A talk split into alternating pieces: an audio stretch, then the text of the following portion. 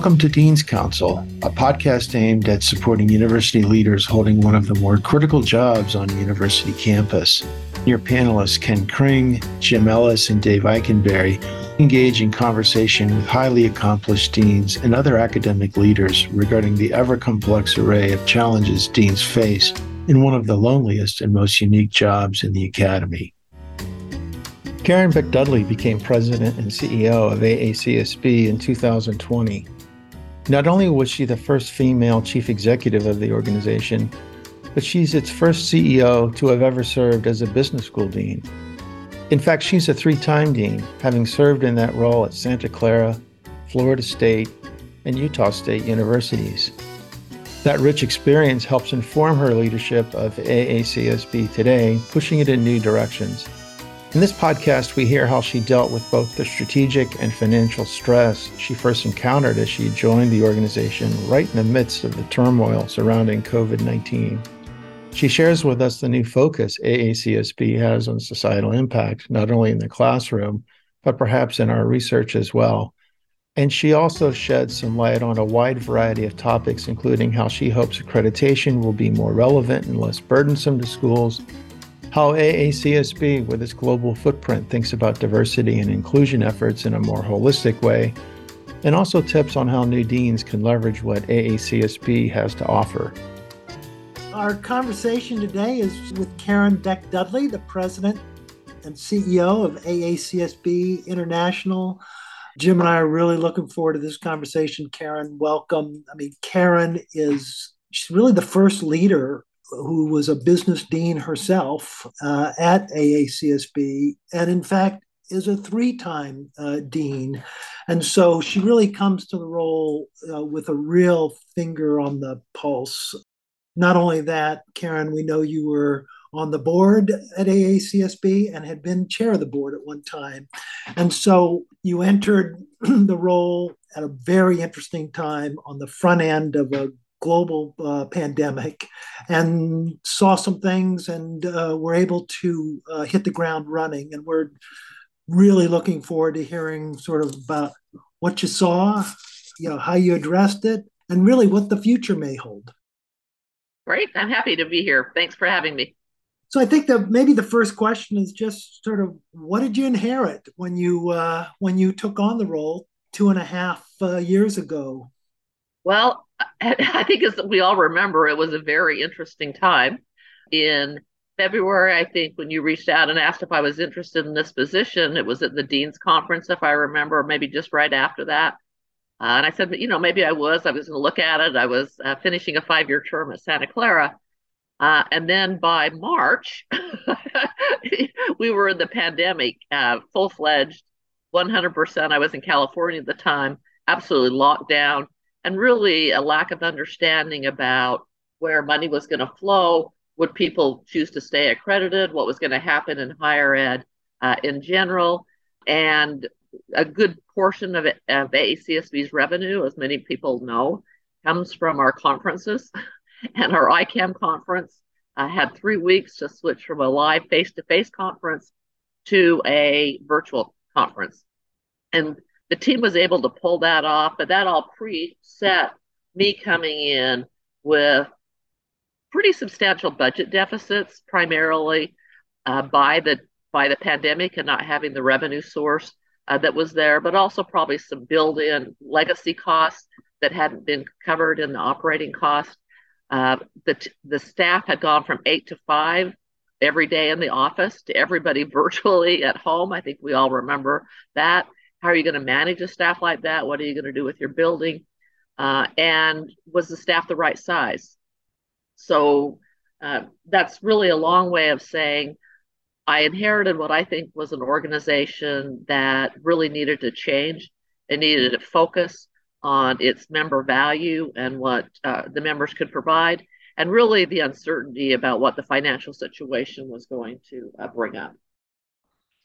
When you look at the value of A A C S B and, and the way it's perceived by the deans and, and the schools, the members, where do you see wanting to provide value, where you provide the most value, and, and you know, where do you see going forward a place where A A C S B can really be hugely meaningful to those deans?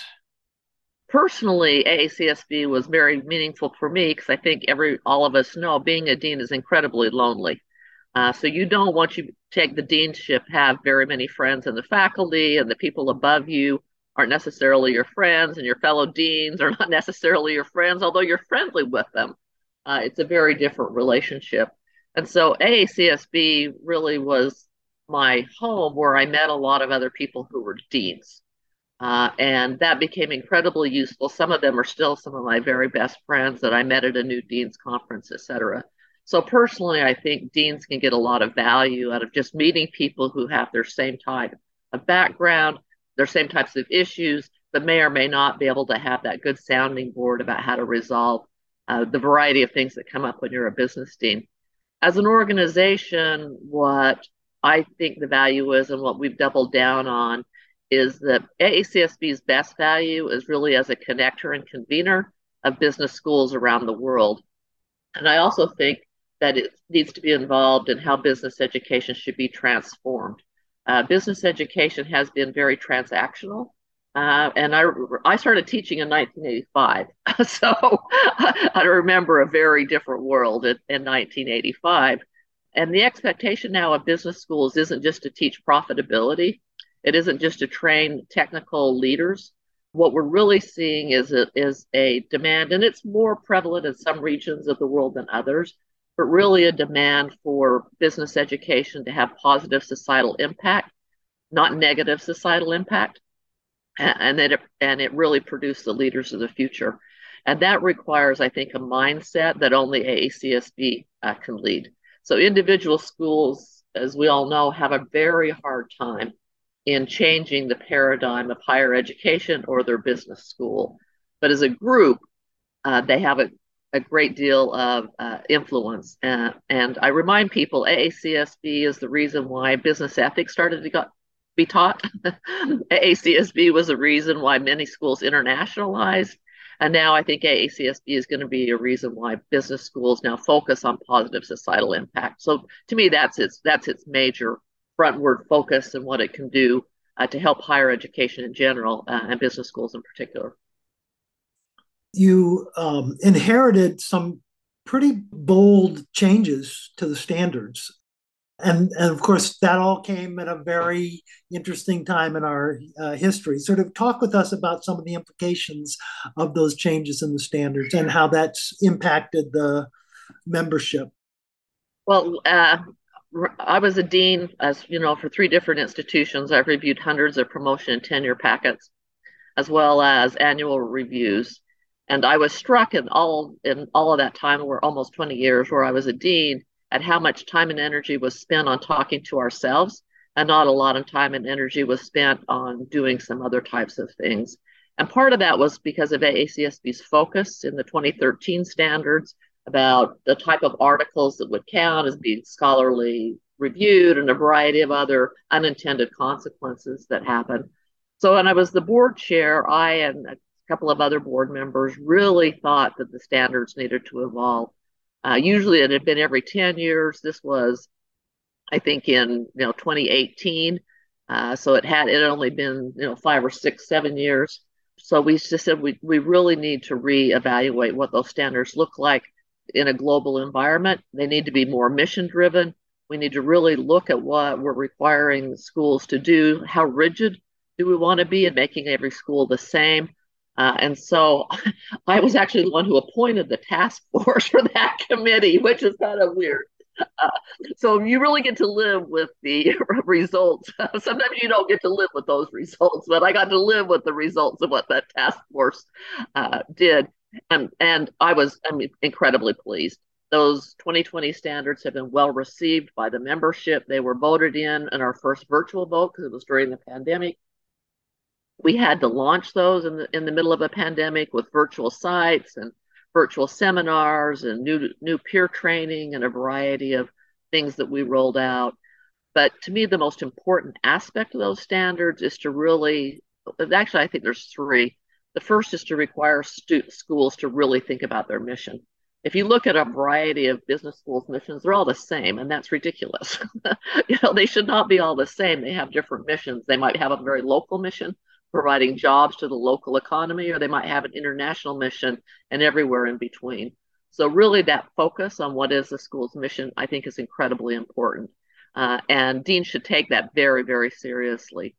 Uh, the second aspect of that is, how do you run societal impact through your teaching? The twenty thirteen standards didn't really focus on the quality of the teaching or the qualifications for the people teaching the particular courses. These, once again, don't require that, but they want to know that your pedagogy is accurate, that it's up to date, that it's not twenty-five years old, uh, and that you're running societal impact through that. It also allows schools to run societal impact through their research. And that may not be research that is in the top academic journals. That may well be research that's more uh, available to the pra- practitioner community or the business community, which I think is a huge a change from where we have been. And then also running it through your engagement. And so those areas of societal impact, uh, focus on teaching as well as on research, and focus on mission, uh, are changes. And I think they're really good changes, and uh, and schools have been positively receptive to that that type of change and focus. You know, it's, it's as I listen to you to say that, it's difficult to um, think about the fact that the tenured professors, The, the, the really the heart of the business schools, they get promoted based on research. They don't get promoted based on teaching. And so to, to then throw in the teaching component is difficult, because you've got these basically independent contractors that are that are being rewarded within their industry for their basically building of the base of knowledge, a book of knowledge. And to then go to the other side and put the the emphasis on that. Did you run into issues there? Because so many of the schools, you know, to build their rankings, et cetera, really worked hard on on bolstering their their tenure tenure track faculty, as opposed to uh, bringing in the, the clinical practitioners to teach that really were very, very, very up to date and hugely relevant. And what issues did you find there? We're finding less now. Uh, because we don't have hard and fast numbers about how many scholarly active researchers have to be in a particular discipline. Now, overall, we have standards for that, but that allows especially sub-disciplines like real estate or entrepreneurship to be taught by people who actually do it, uh, as opposed to people who actually don't do it. And so where, where, we're get, where we're getting some pushback is not necessarily from the business schools, but the business schools arguing that the university promotion and tenure process won't count a particular type of publication, or isn't looking at teaching the way A A C S B would. And I think that's dangerous for universities to be down that path very much longer. I think you're seeing, especially in the United States, big pushback about what the quality of the teaching looks like, the quality of the, not just the particular courses, but how it all works together. And the requirement now really from students that it can't just be the professor standing up there reading their old lecture notes, uh, which most people don't do. I think that's a misnomer. I think most faculty really take their teaching pretty seriously.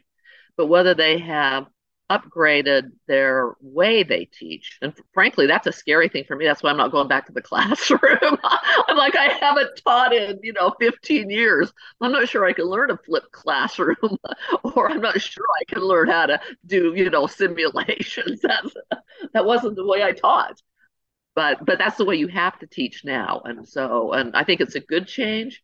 But really, the pushback is not necessarily so far coming from the business schools. It's coming from a university hierarchy. As it relates to that, what are the implications of experiential learning?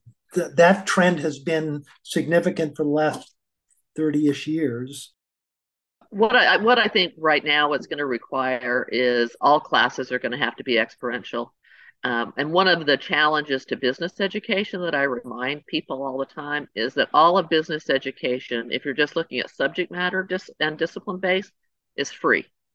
So I can go on YouTube any time of the day or night, and I can get two thousand great faculty members all over the world to teach me how to read a financial statement. There is zero that is taught in business schools that's not free if you're just looking at subject matter. And so to me, the value add then of going to a business school is that the faculty member really has to be the coach. The faculty member has to be the curator. The faculty member has to lead the project discussion or their experiential learning to show the student how it all fits together uh, and why it's important and how you evaluate uh, the quality of something, which is something that's very difficult to do in a five-minute or a ten-minute blurb on a YouTube.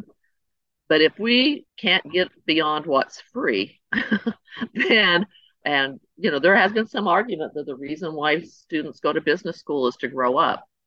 Well, that's an expensive growing up proposition. Or the reason why students go to business school is to gain a network as opposed to learning any subject matter, which is also a very expensive proposition.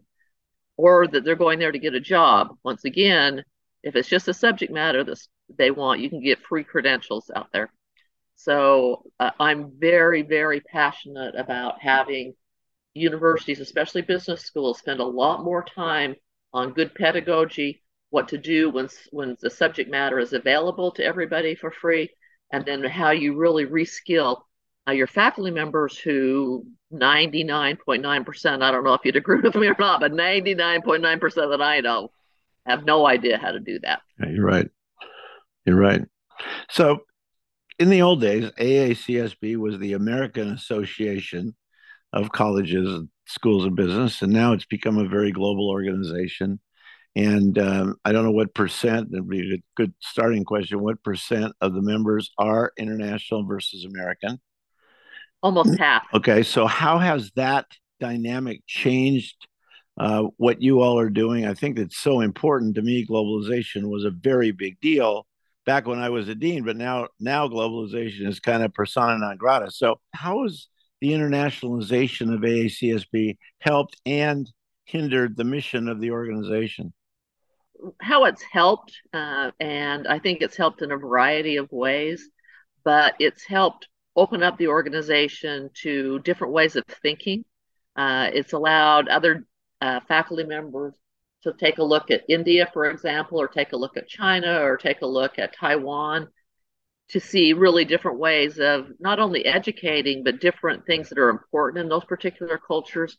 For example, when we came up with our diversity, education, inclusion, and belonging document last year, it could not be U S based, which has a particular view of what diversity, equity, and inclusion looks like. But if you're looking at an Asia Pacific, or you're looking at an India, or you're looking at a Germany, though that view is very, very different out of a U S cultural context. And, and I think that helps all of us just understand the world we're at and the global, the globalization in it. Where I think it's some sometimes our schools don't necessarily uh, are on board are things like that. So, for example, we had a lot of uh, interest, not interest, I would say almost pressure about requiring diversity in faculty by numbers uh, in business schools. Well, that's really a U S standard, and it doesn't work globally. And so they were like, well, why can't you require that? Well, you can't require that if you're truly a global organization. And you're looking at, in some cultures, economic diversity is much more important than racial diversity would be, uh, just because of the culture and the and the construction of their particular uh, countries. So to me, that is an area that's pretty new, where there was pushback uh, against a particular, you know, in the United States from in particular, uh, but really didn't fit in a global context. And then the other is there has been some feeling that because A A C S B is the largest and most prestigious accrediting agency, that that would mean that we only accredit the top tier by rankings schools, and we don't look at any other schools in any other tier.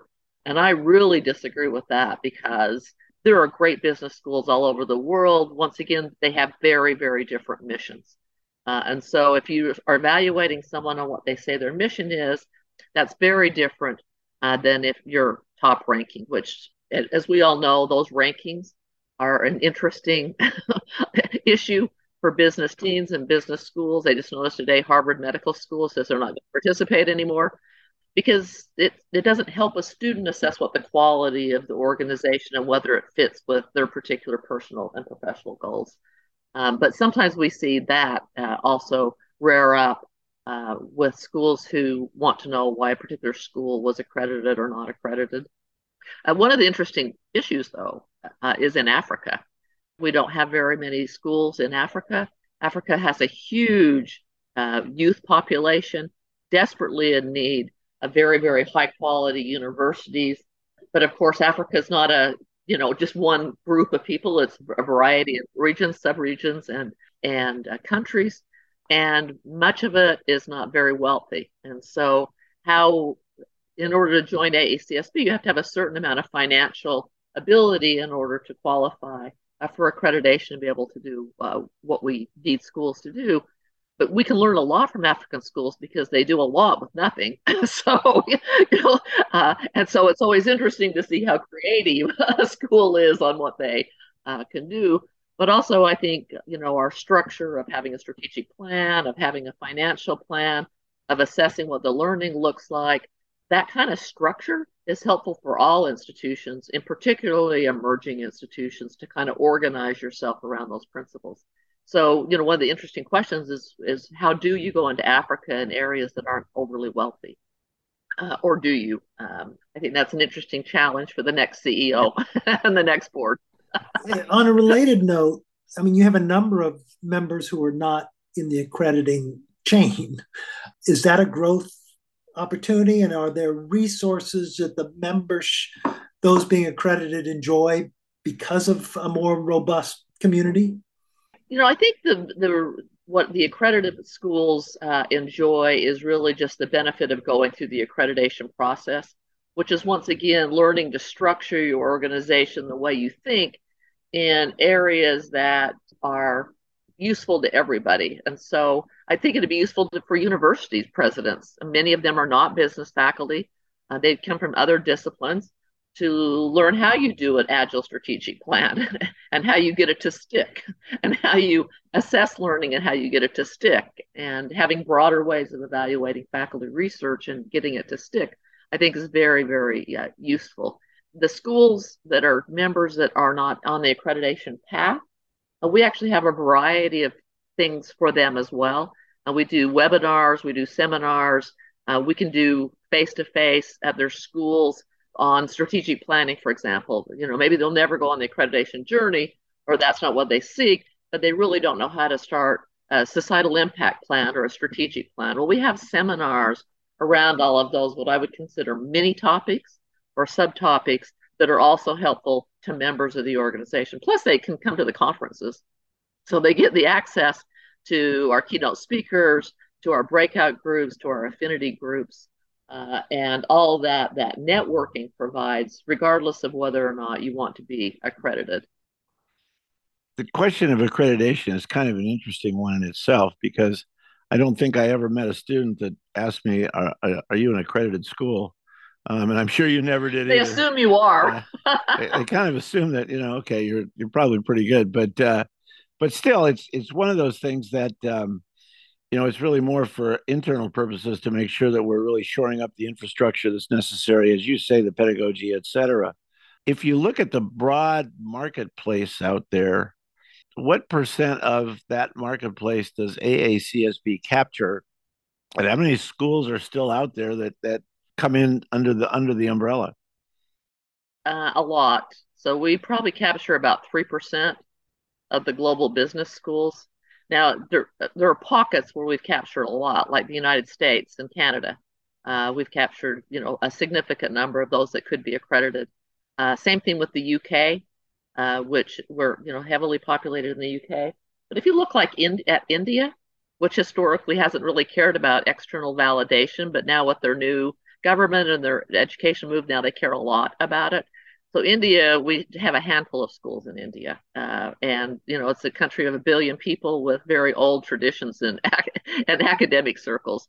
In many countries, we've accredited one school, maybe two, uh, and so there's still significant opportunities for growth in the high-quality business school that are probably in emerging markets.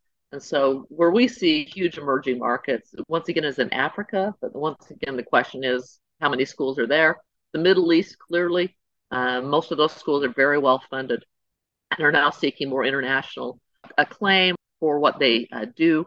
Uh, Eastern Europe, the old Eastern Europe Poland and Czechoslovakia, the old Czechoslovakia and places like that have very good business schools, old business schools, Ireland, uh, et cetera. And then there's probably a smattering down in Latin and South America. We haven't done a very good job in those countries, and we have an advisory council advising us on what types of schools are in those areas that are high quality. But you really have to have cultural knowledge. It can't be somebody sitting in Tampa to tell you what are quality schools all over the world, you know. And so so we've done we've hired now regional heads who focus on particular regions, and that's really their primary goal, is to identify those schools that can be accredited relatively quickly, that want to be accredited, or that uh, have the wherewithal to go on that journey, and then uh, go forward with that. So uh, I'm pretty excited. We've put all that structure in place in the last year and a half. Uh, and I think it'll it's already showing huge dividends, and it will continue to. Uh, on that note, are there sort of shared learning or resources that either existing or uh, emerging accreditation can uh, enjoy from either peers or from resources that A A C S B provides? I mean, one of the compl- one of the complaints you hear, one of the concerns you hear, is how time-consuming and resource-exhausting uh, accreditation can be. Well, we're trying to make that better, streamlined, because I also had that same complaint when I was the dean. Uh, we have a huge data products initiative going forward. Part of that is to streamline our requests for data, uh, make sure that the data people are providing us isn't repetitive. So there's no reason that any dean should have to put in their school name every year, for example. That's a simple one. But, you know, you, you really shouldn't have to do that. We should actually be able to auto-populate, you know, a whole bunch of things. And then you only go in and make the changes about what the changes are. The other thing we don't collect, uh, which we need to collect, is undergraduate data. Because every school, either they come in as freshmen or they come in as sophomores, so it's really hard to get enrollment data at the undergraduate level, but we have graduation level rates on that, and we collect that through the C I R reports. So there's no reason why a school should have to double report that to us. If they've added their C I R report, we should be able to populate that. So we put in a huge uh, data warehouse where we can pull information from the C I R reports and from the surveys and put them all into one group. And now we're working on an app where schools will be able to use that in order to pull program data, student data. Businesses can as well for hiring purposes, for whatever. Probably the salary survey will go into that same app. So people can really benchmark what they want against their peers or against people that aren't their peers. You know, when I was, even though I was at a, a Jesuit university uh, in Santa Clara and Silicon Valley, I was always interested in what Berkeley was doing and Stanford was doing, even though we wouldn't consider them our peers. But we were always interested in benchmarking a variety of things just to make sure you were in line with them. And so uh, this type of app will allow you to do that. What would you, my final question to you is, what would you say to a brand new dean that would be the, the most ideal way to take advantage of what A A C S B has to offer as they kind of go through that uh, drinking out through the fire hose? Yeah. Oh, yeah. Well, do it, because sometimes you're so busy, you're thinking, I don't have, I can't go to one more conference or do one more meeting. Uh, and I've actually tried to reach out in my time as C E O to all the new deans and say, you know, I'm looking forward to seeing you at a new event. We're coming up with a basic new dean's kit as well, to say these are the types of things A A C S B can offer. But for me, the very most important thing is to join the new dean's affinity group and go to the dean's conference. Because that's really where you kind of see what it, how it works. You get to see other peers. You get to hear what's really state of the art. You can basically steal other people's ideas. In business schools, we actually let people do that, you know. You have a great curriculum. Okay, I'm just going to really copy it. It looks really good. Why would I reinvent it? So that type of legitimate uh, work, I think, is really important. Because as a new dean, you have to take care of your professional and personal self. And one of the ways of doing that is through groups of like people who could really help you uh, really navigate what in those first, for me, even in that first year or two, was uh, drinking by the fire hydrant. I don't know what I would have done if I hadn't found A A C S B pretty quickly. Yeah, I agree with you. Totally agree. Well, Caryn, thank you for this very informative uh, conversation. Thank you for on our behalf, but also on behalf of the listeners. We we learned a we learned a lot, and uh, you were generous to share. Did yeah, you? Indeed.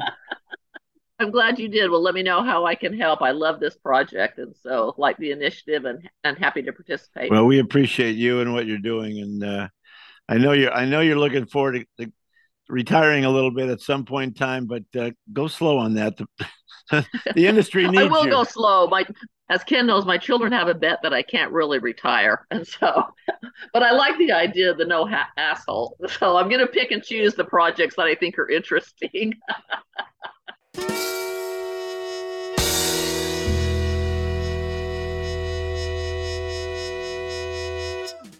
Well, Jim, what'd you hear? What'd you hear? What'd you learn? Well, I thought it was great. I think that I didn't know it was a fifty-fifty international to domestic. You know, in, in terms of the membership, I did not know that they were also reaching out to non-accredited schools and, and had programs there as well. And I think that she's a great leader who comes in with huge experience and uh, really understood what the role of a dean is. And she gets that in such a good manner that I, I really meant it when I said, stay in that job as long as you can, because you, you're important to this, this industry, because she really does get it. She's a great resource for new deans. They've got the programs, and I think that, that she's right. It's an easy one when you're drinking through the fire hose to say, oh, I don't need to go to that that conference, but that is one conference I think you need to attend.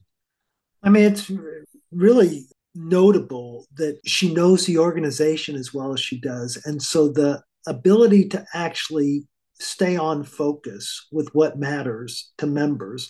And it's a very Uh, diverse and heterogeneous membership. And so what is important for one isn't necessarily important for others. And so um, being able to sort of read the entire organization as a whole makes a big difference. And I think being focused on the kinds of implementation of the standards of twenty twenty, which were pretty, pretty significant, uh, is going to continue to be uh, of significance. Yeah, I, I think she's uh, she's got a great finger on the pulse of what's happening in business schools. And, and you're right. I mean, the diversity of looking at a business school in Africa versus looking at, at a business school that's been around for one hundred years, that's that's broad, broad, broad brush. And um, she's kind of capturing the essence of all of those. So that was a, a really good, good discussion with her. Really appreciate her candid thoughts. We'll want to pay attention to what happens and how the data is used over time, because that is a really rich resource that has been somewhat underutilized to date. Thank you for listening to this episode of Dean's Council. This show is supported in part by Korn Ferry, leaders in executive search. Dean's Council was produced in Boulder, Colorado by Joel Davis of Analog Digital Arts. For a catalog of previous shows, please visit our website at deans council dot com. If you have any feedback for us, please let us know by sending an email to feedback at deans council dot com. And finally, please hit follow or subscribe on your favorite podcast player so that you can automatically receive our latest show.